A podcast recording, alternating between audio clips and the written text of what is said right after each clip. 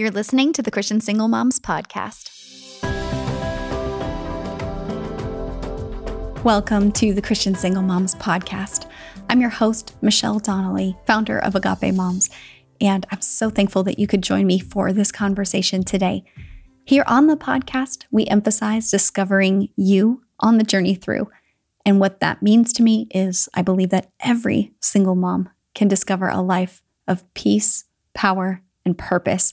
And I believe that she can do it right through the things that God is carrying her through in her season as a single mom. Today on the podcast, my guest is Dr. Steve Tracy.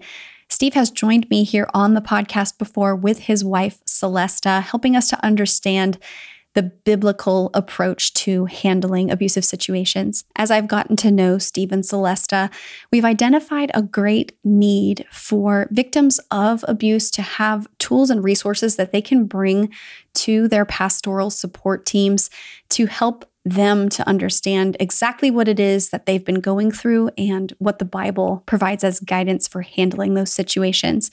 And so in this episode, Steve and I are doing something a little different. You're definitely going to get a lot out of this conversation, but we wanted to create an episode that would be something that you could bring to your pastor or to your women's pastor and allow them to listen to have a sense of what it is that you might have been experiencing or going through and what kind of support and help that you really need. If you are someone who has suffered abuse and you're listening to this episode, it's still going to give you tools and language to explain what it is that you've been experiencing. And if you are a pastor who does tune into this episode, it will give you the ability to better discern what's happening in these situations and help you to understand what the needs are in addressing a situation like this and how to go about that. I've also partnered with Mending the Soul in creating a 2-page document that contains much of the same content that we're going to talk about in this conversation. So you could kind of use it as a read-along guide. And if you'd like to get a copy of that, I'll have a link to it in the show notes, but you can also head over to agapemoms.com and find it there. While you're there, you can also access other resources that we've created for pastoring single parents and for helping victims of abuse get back on their feet. Additionally, you'll have the opportunity to subscribe to our email list and be notified of updates of new material. As we start in on this conversation today, I'd like to tell you about Dr. Steve Tracy. Steve is the president and international director for Mending the Soul and professor of theology and ethics at Phoenix Seminary, where he has taught since 1995. He has also served as a church pastor for 15 years. Steve's research and writing are focused on biblical ethics, sexuality, and abuse. He received a Master's of Divinity and Master's of Theology from Western Seminary and a PhD in Biblical Studies from the University of Sheffield with a research focus on Pauline ethics. Steve is the author of 7 books, including Mending the Soul, and numerous book chapters and journal articles. Steve brings great clarity to a situation that can be somewhat confusing. And I just pray that as you listen along to this conversation, that you'd receive some clarity as well. Here is my conversation with Dr. Steve Tracy. Steve, I'm excited you could join me here on the podcast again today. Welcome, welcome, welcome. I wanted to have you on again. We talked a little bit to the women, to the victims in the previous episodes that you and your wife were able to do.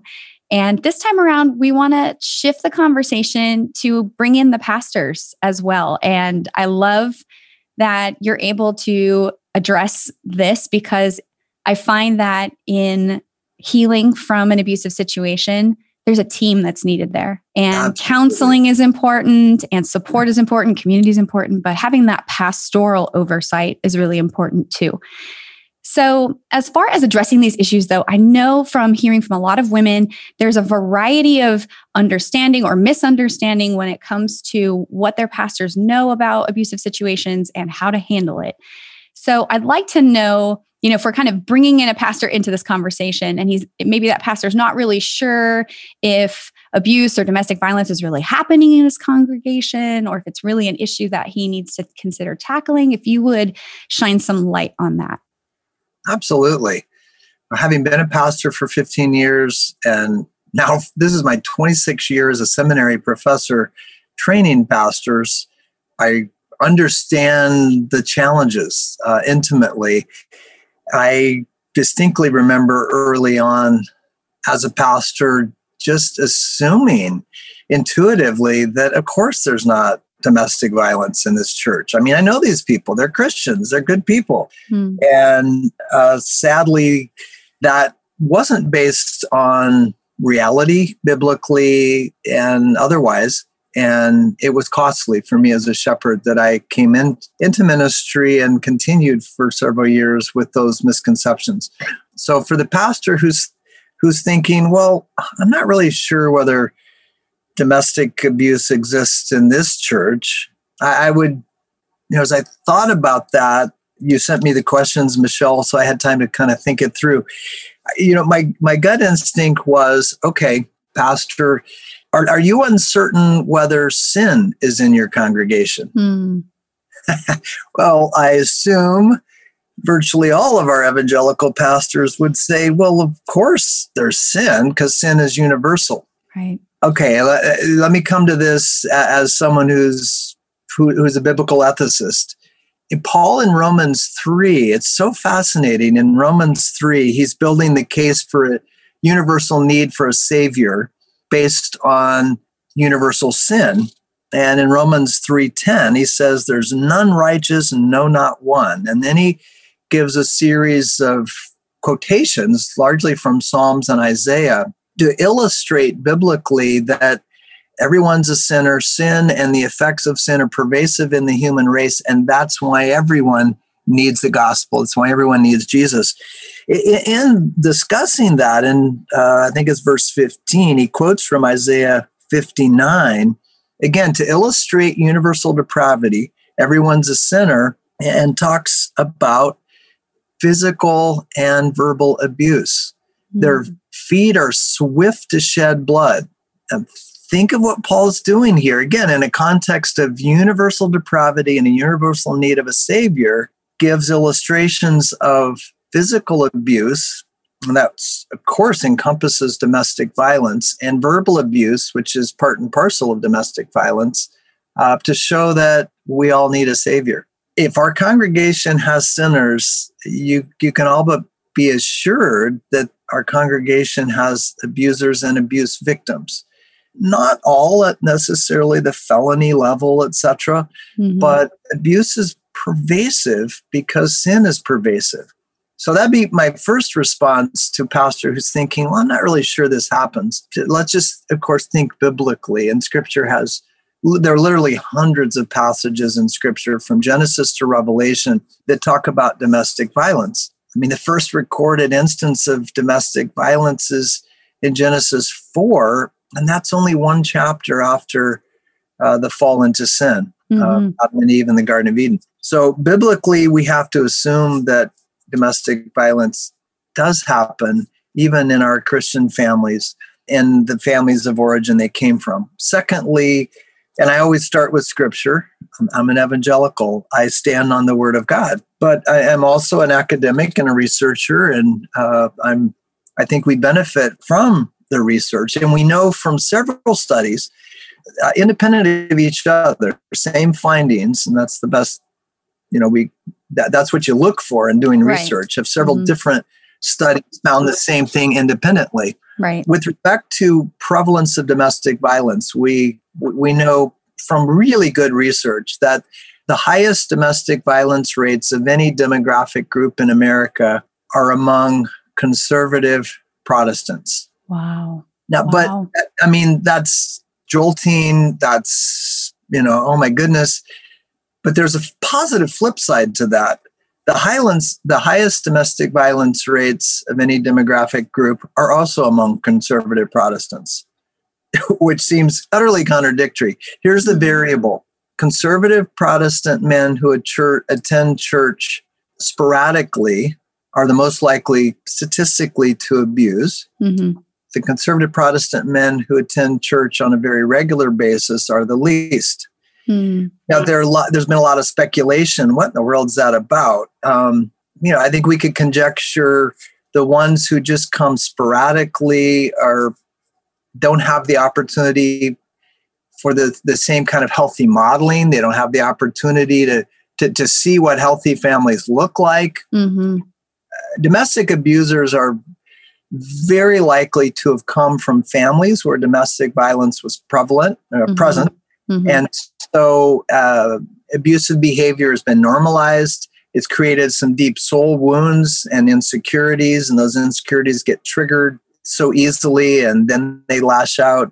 You know, there are a lot of factors, but, you know, the sporadic attenders don't have the modeling. They may hear a few messages, especially about gender roles and wives be submissive mm-hmm. and husbands are the head, and not getting the fuller teaching of Scripture. Of course, they're going to, you know, if you come into this with some real insecurities, unhealthiness, then you're going to grab hold of something like that, and it can go in really unbiblical and unhealthy directions. I think there are a lot of factors. Men that come on a regular basis, many more opportunities to be discipled, to have the give and take of accountability, etc. So just from that research, we know that, and if you put all that together, we find that statistically, people in our evangelical congregations are roughly at parity with experiencing domestic violence. Might be just a little bit better overall. Yeah.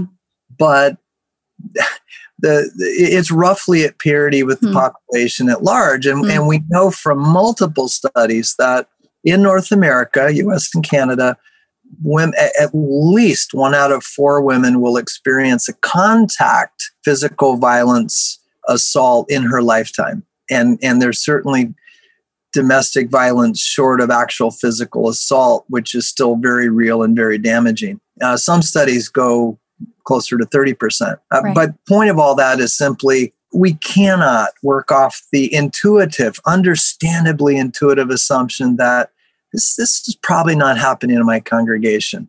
Chances are it is. Mm-hmm. And even for those who aren't experiencing it right now, they've come from families. They've had all kinds of experiences. They've got, in some cases, grown children, etc., grandchildren. And I guarantee I can't imagine there's a congregation in the United States where there aren't people who've been directly impacted by domestic violence in the present or the past. And we have to work off that assumption to be wise and godly shepherds. And that's a hard reality. But, you know, the truth is the truth. The truth is our friend. That's good. Yeah. And I mean, it's really, when you look at it that way, like you said, it's a mathematical impossibility to have in this country between 1 in 3 and 1 in 4 women who are dealing with some kind of abuse. And we're not even going to limit that to physical abuse. You know, that is the verbal and emotional abuse, that sexual abuse, all types that go into that statistic. So mathematically speaking, it has to be happening in your congregation. Absolutely. And I think even further, as you referenced Romans, it's something that Paul even references also in his letters to Timothy, that Paul was aware that this kind of manipulation, this deep-seated evil is happening in these congregations. And Paul even points out, it is going to be those people who look really religious. And so where you mentioned that statistically, yes, it's more likely to be a sporadic attender, there are still plenty of really involved, very embedded church members that this is part of their story. Yeah. And I think that's the part that makes it so difficult to identify is your model citizen very often. And so it's hard to believe that your, you know, perfect shining example of husband and wife in your congregation is actually where this is taking place. Yeah. And thank you, Michelle. I wouldn't want those stats I cited to be misconstrued as if, okay, they're regular attenders, so we're good. There. Yeah, yeah. I give the example in my Mending the Soul book of, in one of my pastorates, when I was still very naive and just sure in this congregation of, you know, 700-800 people that there. It wasn't happening. I was absolutely as confident as a young pastor with more knowledge than wisdom could be. Not happening. Yeah. The very period of time, I was so convinced and was actually quite offended when the women's ministry I heard was having a speaker speak on domestic violence. I was offended because I thought, she's going to plant ideas. This doesn't happen here. What a stupid idea. At the very time that was going on, we had an elder who for 20 plus years had been beating his wife, put her in the hospital multiple times at that very time. And we had two other church leaders who were committing criminal, capital A, abuse. You know, I was just naive. So, And now we're talking leaders who were there every time the doors were open. So we can't assume, it's not happening because this is a wonderful people or it's a church leader. And you mentioned First Timothy, First Timothy 3, and I think it's 3, Paul makes not being an abuser a qualification for eldership. That's how realistic Paul is. So, we just, to be biblical, we have to assume every human being has a sin nature. And even if they've trusted Christ and they're a Jesus follower, there's, till the Lord glorifies us, we still have a sin nature and we can easily fall into those sinful patterns. And certainly abuse is one of those patterns. So. And I think for anybody who's listening, who's not even certain what we mean when we say abuse, and please correct me or fill in here, but what we're talking about is power dynamics in which one person is asserting dominance over another. And that can look many ways. That can be, as I mentioned before, that can be physical abuse. It can be sexual abuse. It can be financial abuse. It can even be spiritual abuse, in which the word is somewhat contorted and twisted to fit a person's need for power and things like that. Are there any other I've missed there that you would? Well, Michelle, you've really hit the essence. Celeste and I are actually right now, and I may have mentioned this in the last podcast we did, revising the Mending the Soul book. And I've added quite a bit of material just to further unpack this. Abuse is always about a misuse of power. And scripture in numerous places talks about that. Power is a beautiful thing, that a gift that we're given from God, are our words, our physical power, our spiritual power, etc. But any good gift can be distorted, and Satan delights in that, so that we take a good power, say our sexual power, which can literally be life-giving and life-producing in a covenant marriage as God intended, but that sexual power can be used in an abusive way, not to give life, but to literally or metaphorically take life. Instead of expressing love, it expressed lust. It take and give. All of our power can be used that way. So we want to think of abuse always in terms of a misuse of some kind of power. And to that extent, man or woman, child or adult, we all have some kinds of power. And they can be misused. So children can abuse each other, women can abuse husbands, etc. Yeah. Certain kinds of power are not evenly distributed, and I'm thinking particularly physical power. That's just how God's made us. Men on the whole, and largely based on testosterone, have greater physical strength. So in terms of domestic violence, women can certainly be abusive with their words and sometimes physically, but because men do tend to be stronger physically, and in many of our contexts socially, there are some unique male-perpetuated elements to domestic violence that we want to be sensitive to and aware of, I think, especially as church leaders. I mean, you don't have to be a big athlete to be stronger than your wife. That's just, that's biology. There are exceptions, but they're just that. So as pastors, and most of us are males as church leaders, at least in our evangelical context, we want to be sensitive to those power differentials and the vulnerable. Scripture has so much to say about protecting the vulnerable and those with less power economically, physically, socially, spiritually, are more vulnerable to the misuse of power by others over them. And one of our primary tasks as shepherds is to protect. That's what shepherds do. Yeah. That's so biblical. So the only way we can do that well as church leaders is to be realistic and aware of power differentials so that we don't, coming from our perspective as a male where we don't feel a sense of threat, mm-hmm. Well, my goodness, we want to get out of our skin, so to speak, and be sensitive to those whose experiences are different from mm-hmm. ours, mm-hmm. because they don't have the same kind of power, and hence they'll be threatened in ways we don't even perceive, let alone understand. And yet, as a good shepherd, I need to educate myself, mm-hmm. listen to those voices so that I can advocate, protect, educate, etc. That's really important. That's really good that you just said that, because I know that sometimes if these things are happening and it kind of looks like, oh, there's a marriage problem going on here, and then, you know, the couple might be referred to counseling, and counseling has its role for the individual, which we'll get into that in a little bit. But pastors are not then... understand from scripture, pastors are not then like dust your hands off, like, okay, we sent them to counseling, like we're good. So can you talk a little bit more about the pastor's role then though in shepherding these people who are going through these type of circumstances? Yeah, great question. And I really miss being a pastor. I'm kind of a pastor of pastors now in a very real sense. So I love what I get to do now as a seminary teacher and as a Mending the Soul president, training pastors around the world. But, you know, having that into my own congregation where I shepherd and you're there at birth and death and in between, what a sacred role. Mm.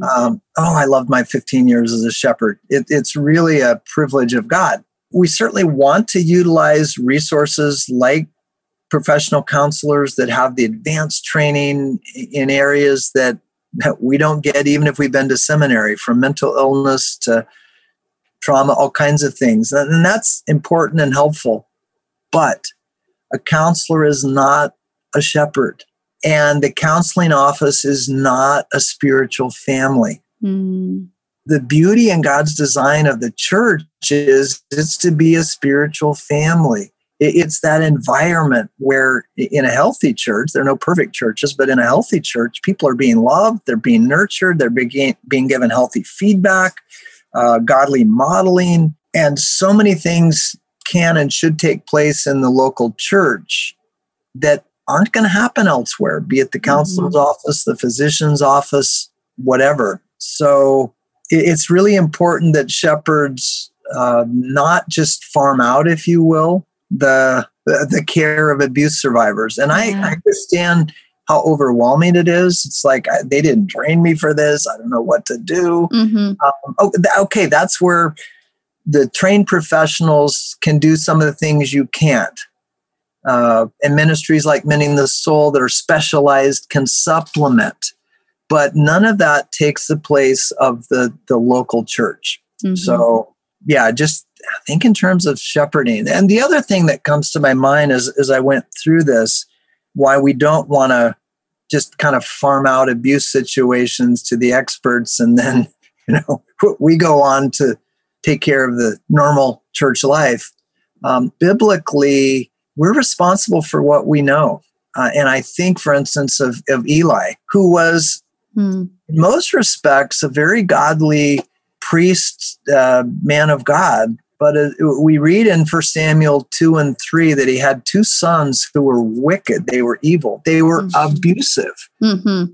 Physically, as people went into the temple or tabernacle at this point and did their sacrifices that God had required, they would literally seize the whole meat by force. So... And it was threats of force, because abuse isn't just assaulting someone, it's mm-hmm. threats. So mm-hmm. in this case, it's that category. But then also they were sleeping with the women. They were the spiritual leaders. So that was very abusive. And given what we know in chapter 2, chances are that there was some physical force involved in that as well. So they were abusive physically and sexually. Eli heard about that and confronted them verbally, but didn't stop them. Mm-hmm. And then we see that God literally took Eli's life mm-hmm.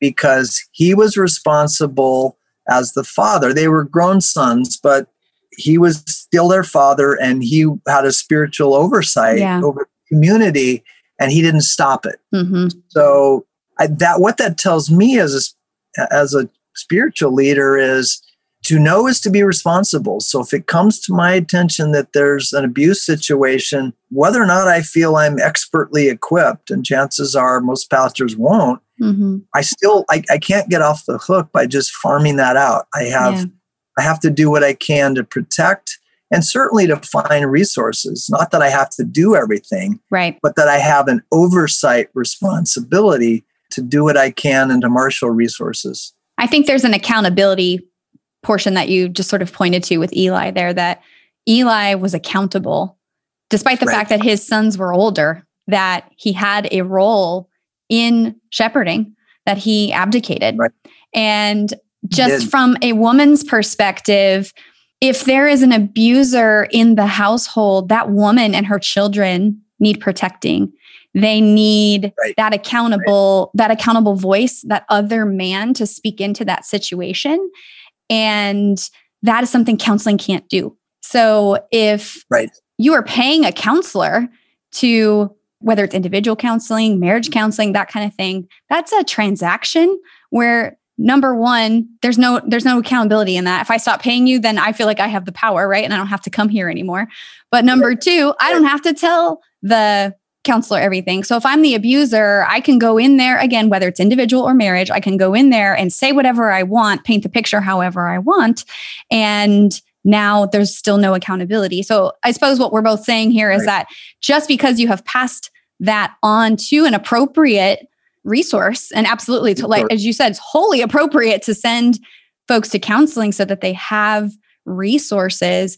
It's not where the accountability comes in. And that's a piece where that protection, I love that word, that protection comes in for the victims in these circumstances.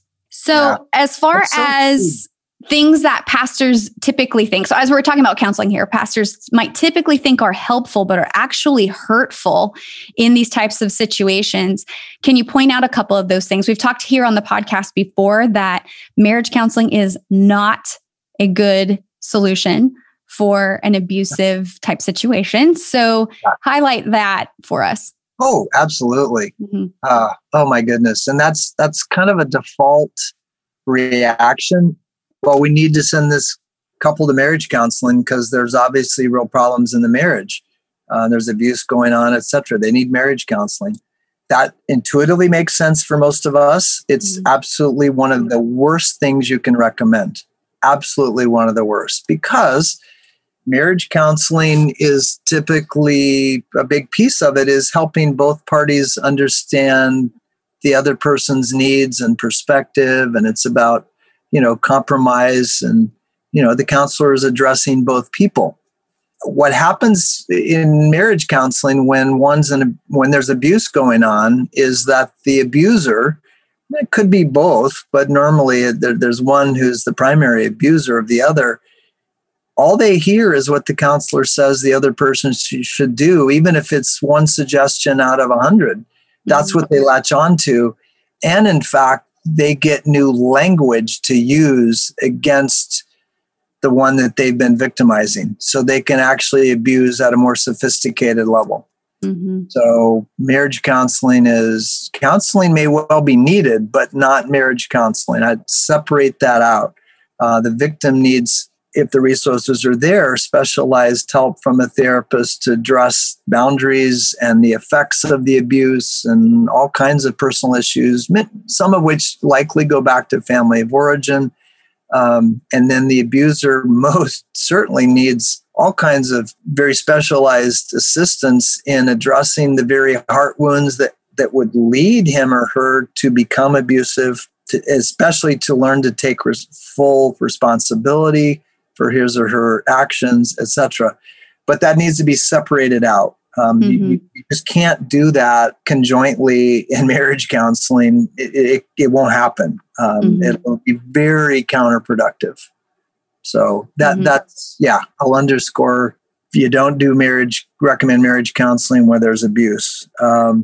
Trying to deal with it in-house. Hey, we're a family and we're just going to take care of everything here, which sometimes means, as it relates to sexual abuse, we don't report it to the authorities. Big mistake. And this is kind of the flip side of the previous point.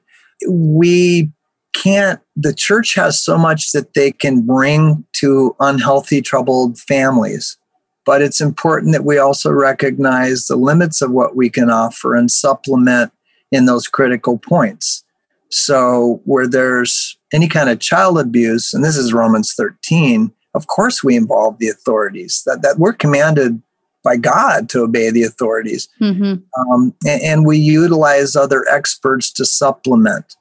We don't just take care of everything in-house as if that's all we need to do. Mm-hmm, that would certainly be another understandable and well-meaning mistake in terms of what we say to the victim. And most often in domestic abuse, that would be the woman, oh my goodness, asking, well, what did you do? Mm. In the context of a violent, an abusive episode. Well, what did you say that made him so mad? Etc. That, again, it may be intuitive for some of us. I don't fault a natural question there, but here's what's heard: it's my fault. Mm-hmm. And that's probably the message that he's been giving to her in every sort of way to begin with. Mm-hmm. There is no excuse for domestic violence any more than there's an excuse for rape. Right. For me to ask a young woman who was date raped, well, what did you do? Well, what were you wearing? Mm-hmm. That is so not just inappropriate, mm-hmm. but it's really harmful because mm-hmm. I'm implying her being victimized was her fault. Mm-hmm. Somehow it was partly her fault. So we definitely don't want to ask that. Another thing we don't want to ask, and I had this recently in a conversation with a woman who contacted me because of years of abuse in a perfect Christian family, really, very sweet family, but there's this hidden piece that no one has known about, and everyone would be shocked if they knew. Well, she had only a couple people know, but one person said, well, I don't understand why you don't just leave. Mm. And I understand that as a pastor, seeing a family where there's abuse, well, why don't you just leave?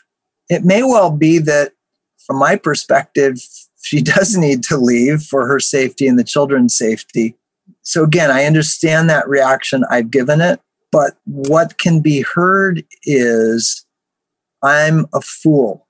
Mm-hmm. I'm an idiot that I've allowed this, mm-hmm.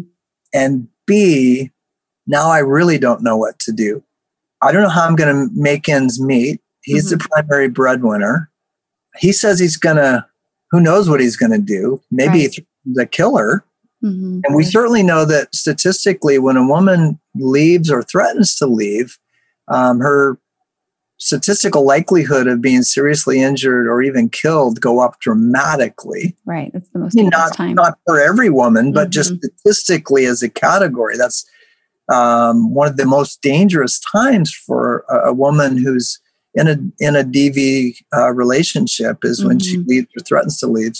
So we put her potentially in a much higher bind that she has these fears. And yet now we're putting this, burden on her that we expect her to leave. We can't fathom why in the world she doesn't leave. She must be stupid that she's not leaving, etc. So we've added another burden to her, completely well-meaning. There's a better way to handle that. Yeah. But I think that would be another example of something that is done to help, but actually ends up being harmful.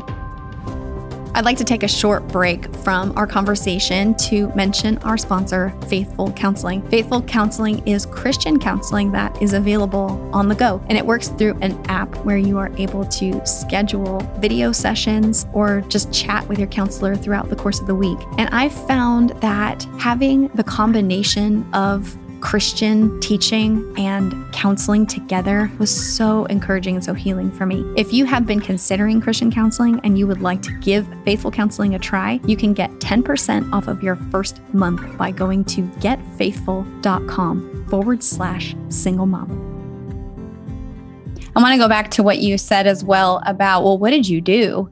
And sometimes the tendency to create sort of a 50-50 equation out of it, like there's ever a justification for hitting somebody, or as you said, you know, like rape. There's no justification of any level of annoyance or nagging, or sometimes it's, you know, even in the case of like sexual abuse or cheating, where it's like, oh, well, you're not doing, you know, what your husband wants in this way, so of course this would be what he would do. Like, no, not of course. It's always on the abuser to choose whether or not he's going to choose a righteous course of action or a wicked course of action. And there's no justification for a person choosing a course of action that's wicked. And I think that's the trouble is we're not calling these things, is this good or is this evil? We're just saying, oh, it was a bad choice. But it's so much greater than that.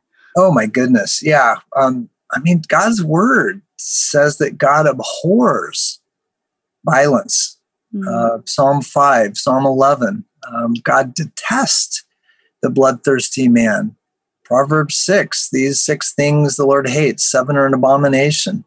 And on the list is those who shed blood, as well as verbal abusers, by the way. Right. There's lying lips and all of that's in that one. Mm-hmm. When God says he detests, he hates something, when he singles out behavior, and of course God hates all sin, but there's certain sin that's given its own category. And when God says, I particularly detest this, mm-hmm.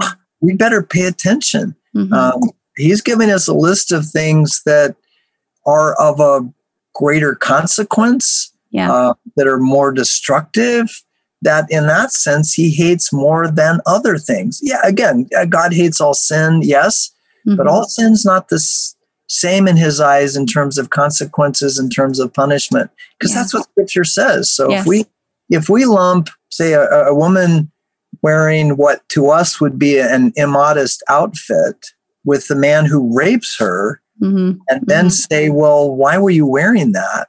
You know, mm-hmm. let's assume for the sake of discussion, it was immodest, and that's a judgment call that's, you know, but I'll just say for the sake of discussion, it really was immodest. For me to, in the same discussion, bring together her immodesty with his rape, that's outrageous. Mm-hmm.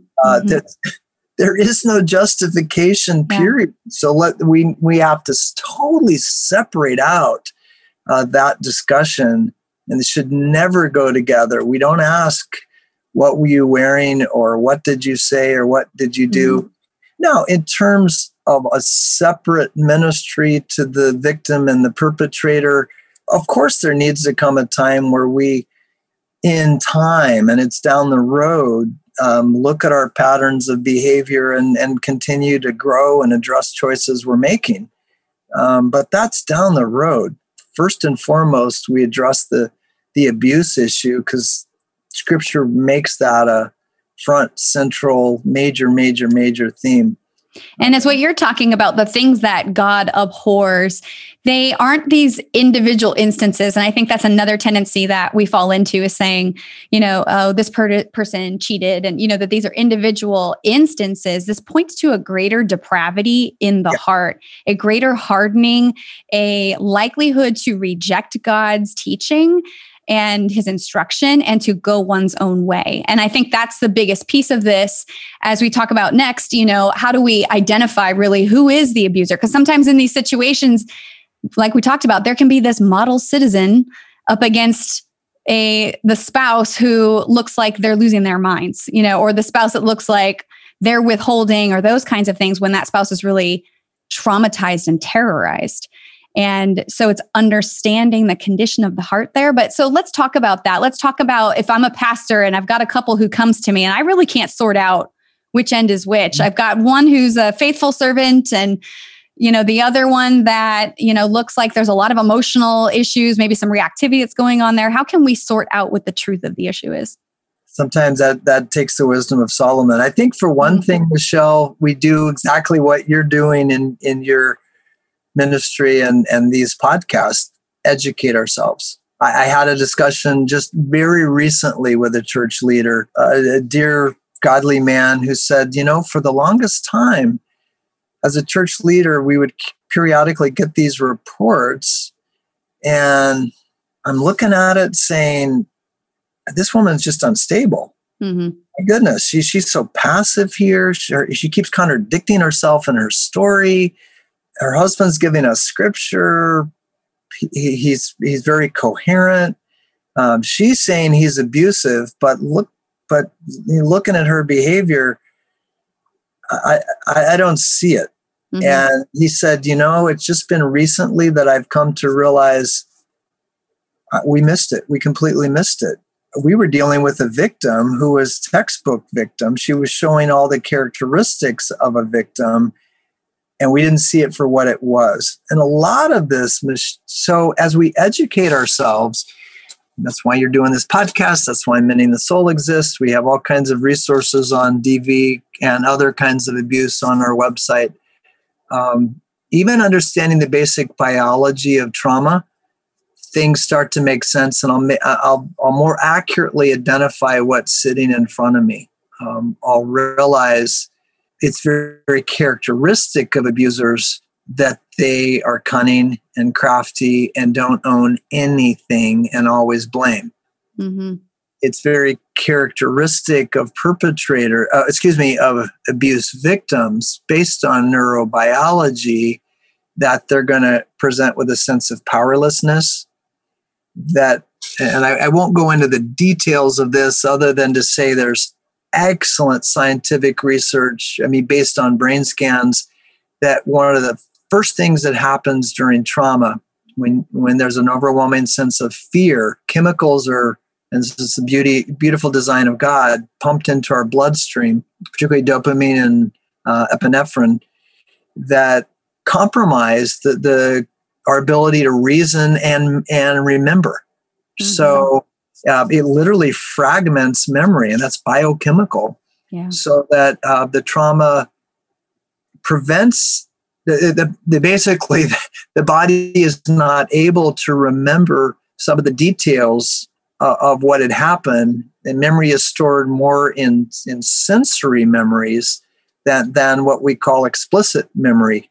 So again, you hear the survivor, and it sounds like that, you know, they don't have clear memory. What they recount seems contradictory. That actually would be very characteristic of trauma. Mm-hmm. So, I mean, not that any of those are foolproof in and of itself, but the more you know about just the basics of abuse trauma, characteristics of offenders as well as victims, it'll be much easier to start to sort out what you're seeing in front of you. It still takes a lot of discernment of the Lord, but the more educated I am, the easier it will be to start to make sense of these things. Mm-hmm. One thing that Celesta, after almost 20 years of clinical care, working with countless abuse victims and many perpetrators, she would say, look at what's in front of you. What are you seeing? Now, you may never get agreement on the story, and you know things may be fuzzy. But what are you seeing in front of you? Are you seeing the effects of trauma in front of you? And if you are, if it appears you are, that's coming from somewhere. Don't dismiss it. Mm-hmm.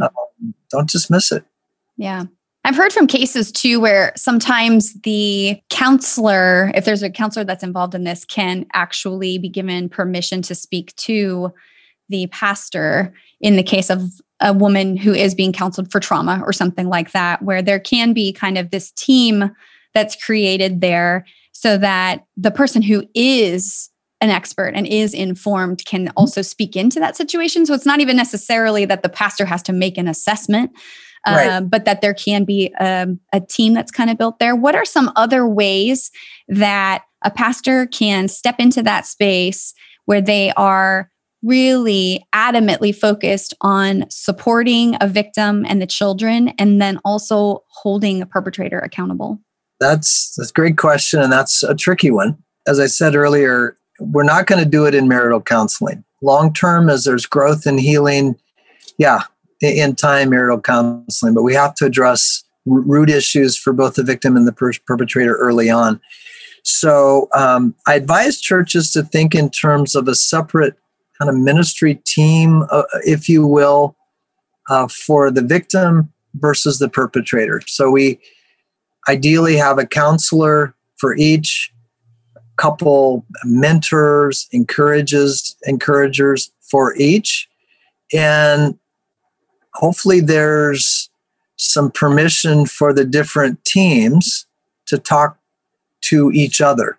I mean, that would be the ideal scenario. Obviously, people don't always allow us to work with the ideal, but if the opportunity is there, then I think that's the best way. And then the team that's working with the perpetrator is getting some feedback from the others that are caregiving for the victim, so that they're not just going on what the perpetrator is saying. Oh yeah, I'm doing great. I'm taking responsibility. We're making all this progress.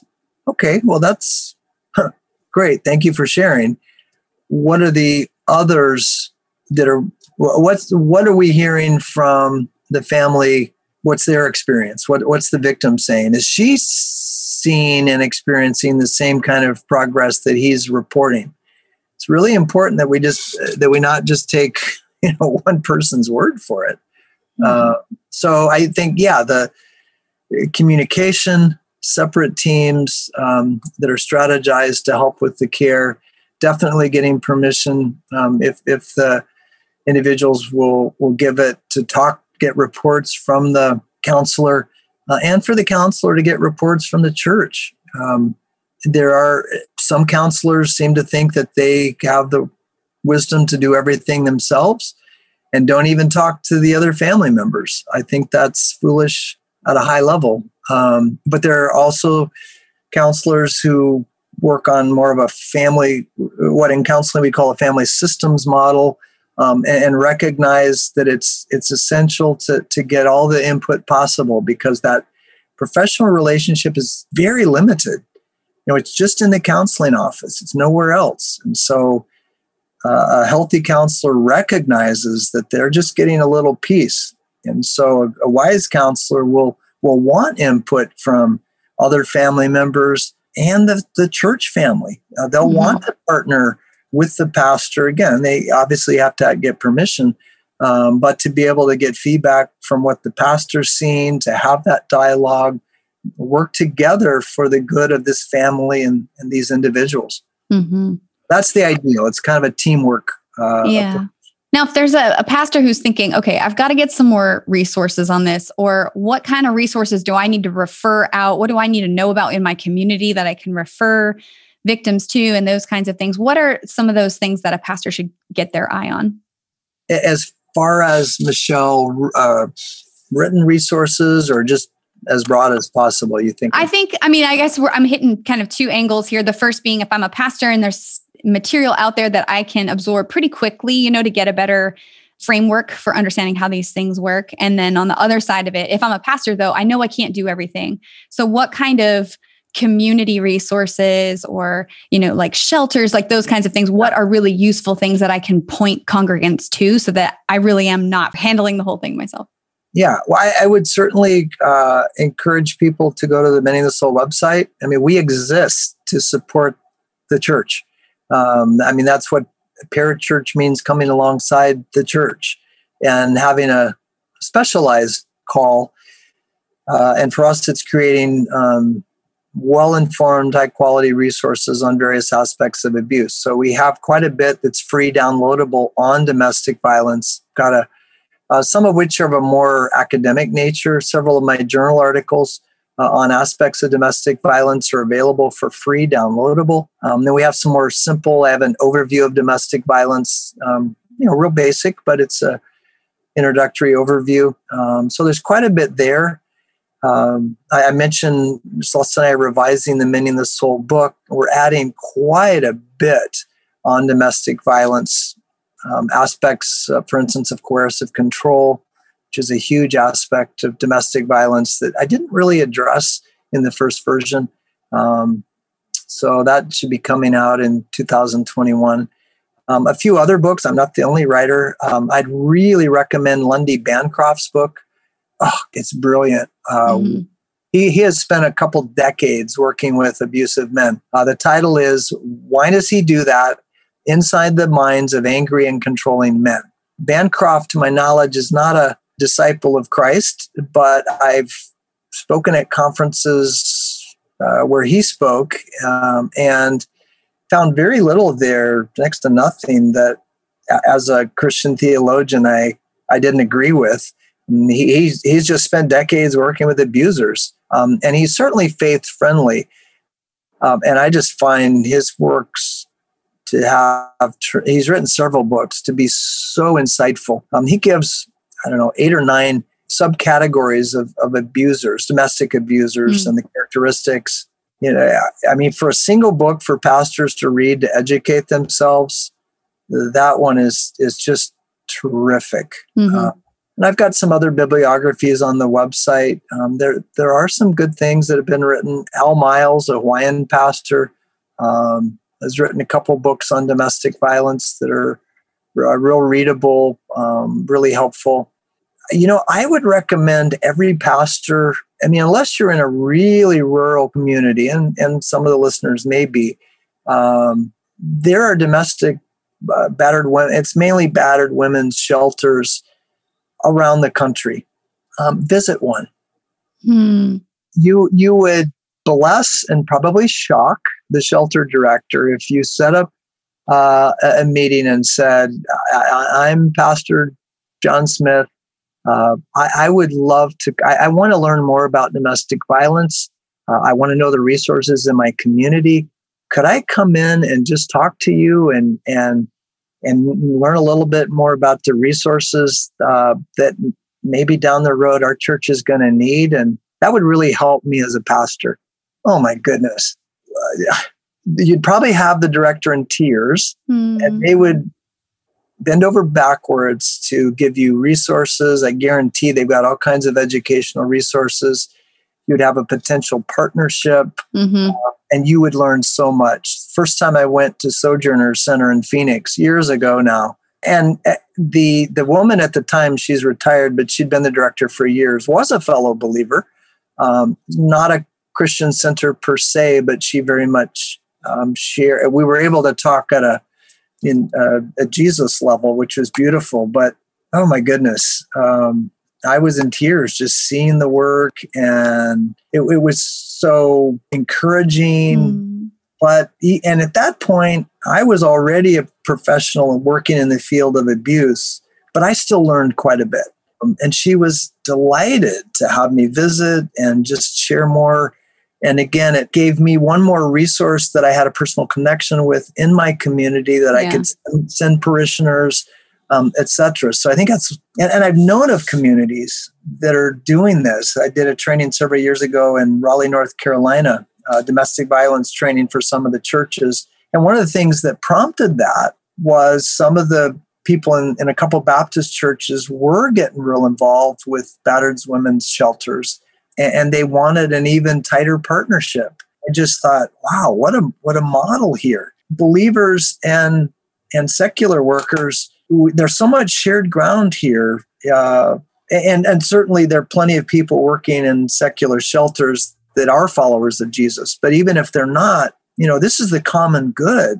Together, of course, we want to protect women. We may have some other differences of lifestyle, conviction, et cetera. But there's so much we can agree on here. Let's work together.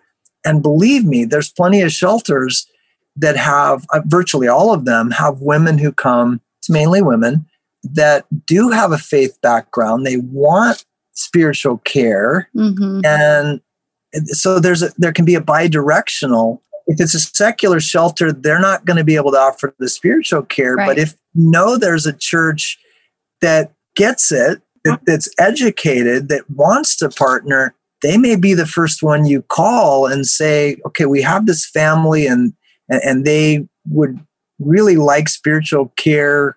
Could you work with them? Could they give you a call, et cetera? Yeah. And I want to actually echo what you just said, because I get emails a lot from women who say, I need to start at a new church, or I haven't been in church for a long time. Is there a church in my area that gets this? Just what you said. Is there a church that understands abuse, that understands domestic violence, understands what I'm trying to heal from, all of that kind of thing? And often what I do is I let them know, contact your local shelter, because if they have a partnership with a local church, they can tell you who are the churches that they work with regularly. So yes, bang on. Like, I love that you said that. That's exactly right. Yeah. While I'm thinking of it, Michelle mentioned one other resource I'd forgotten. Day of Discovery, which is part of Radio Bible Class. Richard Dehan started it. They do the Daily Bread. A lot of our churches, have those available. It's wonderful ministry that goes back to World War II, I think. They did I think it was a 4-part video series that they distributed on cable television networks nationally, called When Love Hurts. Mm. This is a conservative, evangelical, highly respected organization. And they were so burdened for our churches to understand abuse that they created this 3- or 4-part, 30-minute episode series. I think Mending the Soul sells it. I'm sure you could still get it from Radio Bible Class, whatever. I think that's what they're still called. Great educational tool for pastors as well as for victims. Great. Yeah. Great. Steve, I so appreciate your perspective and just all of the really practical examples and tips and things that you gave today. For a woman who's listening, who is in that space of trying to find where that church community is, where is that support that she can get, that pastoral support? For a single mom or a woman who's in that situation, what's one thing that you would want her to know? Honestly, the first thing I would want her to know is that God hates abuse. Mm-hmm. She may not have heard that. Mm-hmm. We don't say that often enough from the pulpit. Not that pastors would ever support abuse, but by our silence for victims, that says something. And that's I would want abuse victims in our audience to know God hates abuse. His word makes it really, really clear. He hates it. He stands against it. And so must we.